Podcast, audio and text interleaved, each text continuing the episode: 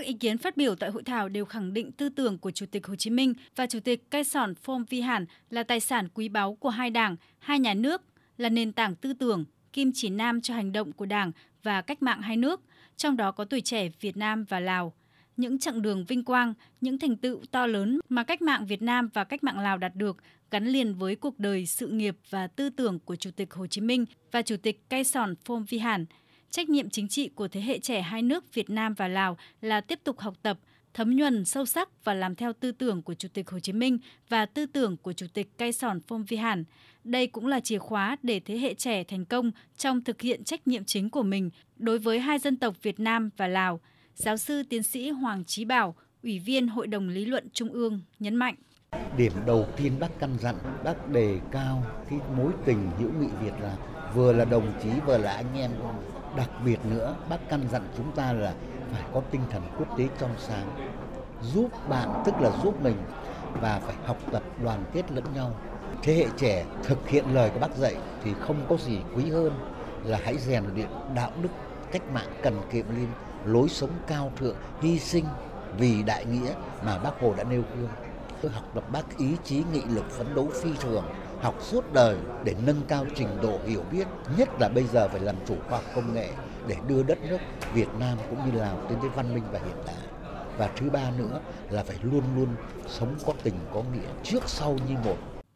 Các đại biểu cũng nhấn mạnh thế hệ trẻ hai nước Việt Nam Lào là thế hệ kế tục sự nghiệp của cách mạng, phát triển và vun đắp tình hữu nghị và đoàn kết đặc biệt Việt Nam Lào. Việc giáo dục, bồi dưỡng và rèn luyện hình thành truyền thống cách mạng trong thế hệ trẻ là vấn đề càng cấp thiết để mỗi hoạt động của thế hệ trẻ hiện nay và sau này đều hướng tới tình hữu nghị và đoàn kết đặc biệt Việt Nam Lào. Do đó, Đoàn Thanh niên Cộng sản Hồ Chí Minh và Đoàn Thanh niên Nhân dân Cách mạng Lào giáo dục thế hệ trẻ hai nước về trách nhiệm giữ gìn, vun đắp, phát triển quan hệ hợp tác hữu nghị truyền thống đặc biệt Việt Nam Lào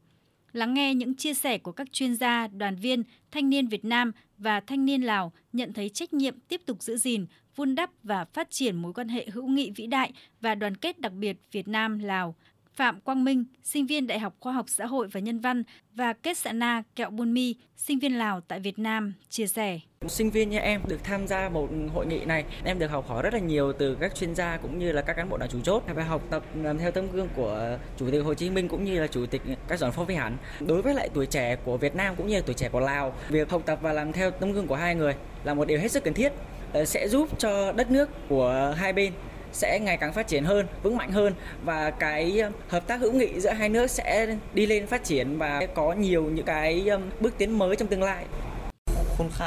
Có nhiều bài học trong hội thảo, thấy được lời nói của Chủ tịch Hồ Chí Minh và Chủ tịch Cai Sòn Phong Vi Hàn, trong đó nhấn mạnh sự đoàn kết của hai nước.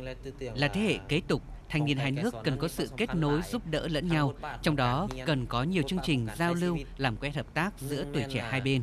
có nhiều chương trình giao lưu truyền thống văn hóa, các chương trình du học giữa hai nước cần đẩy mạnh hơn.